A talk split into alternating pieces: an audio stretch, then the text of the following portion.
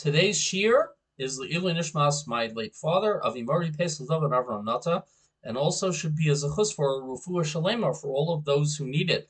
We're going to talk about today in our brief shiur the Navi Yirmiyahu, who is the author of three Svarim in uh, Tanakh, uh, Yirmiyahu, which is the source of the first two haftaros of the next two weeks, uh, Pinchas and Matos Maseh, um, the Tlas de Piranusa, the Shlosha de Piranusa, the three punishment haftaros that come predicting the Churban that then takes place. Sefer Eicha, which is the reaction to the Churban as it's happening and immediately afterwards, and Sefer Malachim. Um, Yirmiyahu Navi lives out the final years of the first Beis Hamikdash, saw the Beis Hamikdash destroyed, and was almost completely wiped out as a result. Um, first became a Navi when he was 13 years old, but he had been designated to be a Navi from before his birth. Uh, he got Nevuah, Chazal tell us, without pain, which usually there's some variety of pain involved. Um, but Yirmiyahu was born to be a Navi. He didn't choose this, and that's the kind of job that many uh, Nevi'im would prefer not to have had. Um, Yirmiyahu was the son of, of Yehoiakim, I'm sorry, Yirmiyahu ben Chilkiah, was the son of Chilkiyahu our Kohen, who may have been the same Chilkiyahu our Kohen, who was the Kohen Gadol during the time of King Yoshiyahu, where Yirmiyahu's Nevuah began, who found Sefer Dvarim after it had been lost almost intentionally throughout the terrible reign of the wicked king Menashe, Yoshiyahu's father. Um, Yirmiyahu prophesied for 40 years, and Chazal tell us that in that way he is very comparable to Moshe Rabbeinu, more so than any other Navi um, that we meet. He prophesied for 40 years, says Rabbi Yudan Bar Shimon. Um, he prophesied about Yehuda and Yisrael and had uh, rebelliousness and opposition from Klal Yisrael within, as we've seen throughout Sefer Bamidbar from Moshe Rabbeinu. Moshe was thrown into the Nile. Yirmiyahu was thrown into a pit, into prison. He was saved by a maidservant. Yirmiyahu was saved by a slave. And he gave Musar to Klal Yisrael that wasn't always so accepted. So Yirmiyahu's Nevuah goes from Yoshiyahu's 11 years to then the 11 years of Yehoiakim, the son of Yoshiyahu, and then the final 11 years of Tzidkiyahu Hamelech, another son of Yoshiyahu, uh, interspersed with a few months' reign of two other kings, Yehoiachin and Achaziah, as mentioned at the end of Sefer Malachim. Ironically, most of these were righteous kings. Yoshiyahu eradicated Avodah from among the people. So on paper, it would seem to have been a, a great time for the Jewish people, and yet this is exactly when the Beis Hamikdash is destroyed. Our leaders are righteous, our people are observant, uh, geopolitics in the region are on our side. So the book of Yirmiyahu, which we named this week and next week, is answering a basic question, which is why. And as Yirmiyahu explores, the answer is that Hashem doesn't judge by externals. The society of Yehuda was rotting and corroded from the inside. Uh, the people who were externally very frum, who dressed frumly, as a social worker of my acquaintance likes to say, they're frumly dressed, but they held on internally to a very pagan point of view. They didn't fear Hakadosh Baruch Hu. They didn't accept Hashem's sovereignty over them.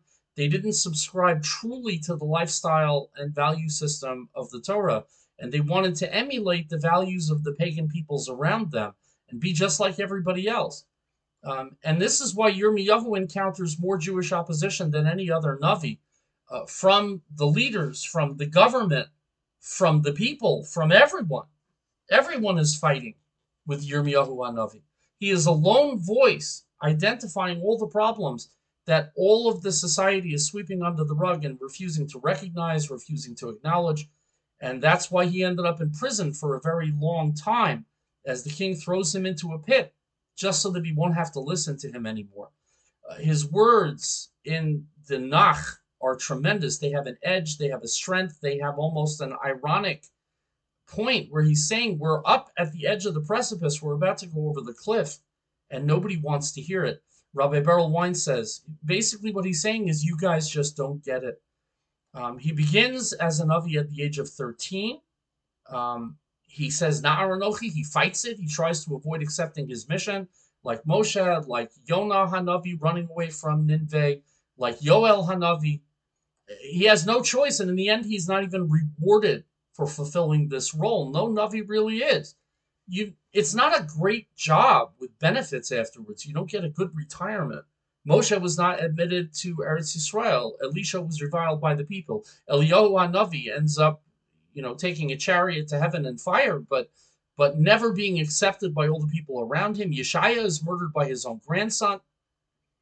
It, it's rarely a choice because Hashem needs the Nevi'im to communicate with us, and we don't want to necessarily hear what they have to say. And the Sefer itself mostly consists of what they call in English a Jeremiad, which means a prophecy, a statement of sadness and doom and gloom. Yirmiyahu has a tremendous love for Klal Yisrael, and his empathy towards Klal Yisrael does not abate. He doesn't give up. Their destruction is his destruction. So as he says in Eicha, Ani hagever shesum ha'ayin. I am the man who is being exiled. I am the man who is suffering along with you during the Churban. He never says, I told you so. That's not what he's made out of.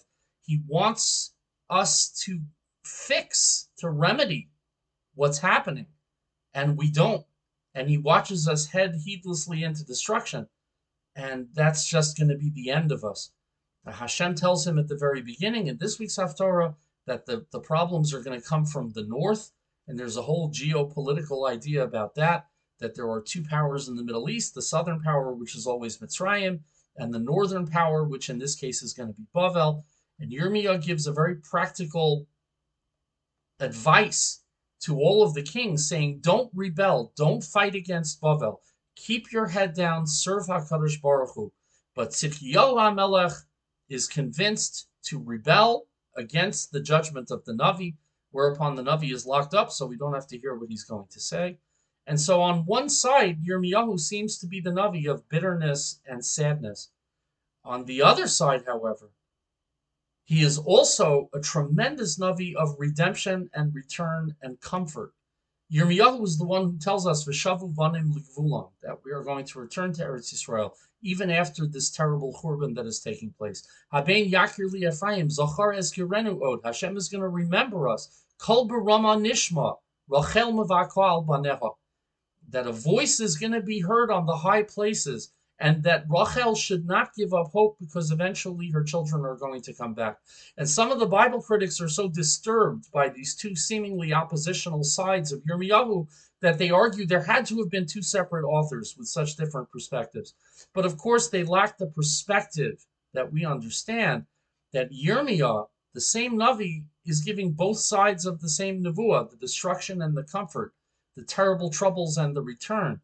And of course, that reflects the message of Hashem because it all comes from the same Hakadosh Baruch Hu, which is where the Bible critics are going to fall short because they don't have that emuna that Hakadosh Baruch Hu is everything, and sometimes that means we're going to suffer, and sometimes that means that we are going to be comforted.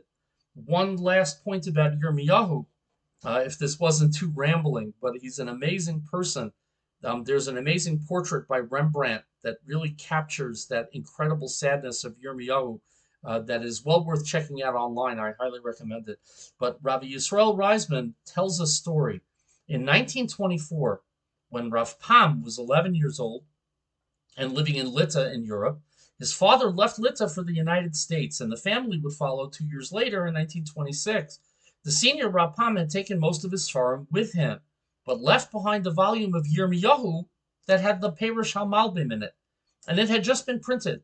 And the heading on each page of the Sefer was Liber, L I B E R, Jeremiah, or Liber Yirmiyahu. And Rav Pam, at the age of 11, interpreted it in Yiddish and said, Liber Eliyahu, meaning the loving Yirmiyahu, the one who loved Klal Yisrael. So when he learned Sefer Yirmiyahu, he would tell later, one of his favorite Svarim, he learned all of the rebuking and all of what seemed to be the criticism and the negativity in a loving, personal way, begging his people to avoid the Churban. And it's only later that he realized that Liber Jeremiah was Latin for Liber, like library, the book of Jeremiah. But he had already studied the Sefer as the words of a loving leader. So a reminder that we remember as we read these Sifrei Teichacha and Eicha that these are the words of love from Hakadosh Baruch Hu and the Nevi'im who love us the most. May we be worthy of the reconstruction and the bringing back of the Beis Hamikdash that we've been yearning for for so long. Have a great day.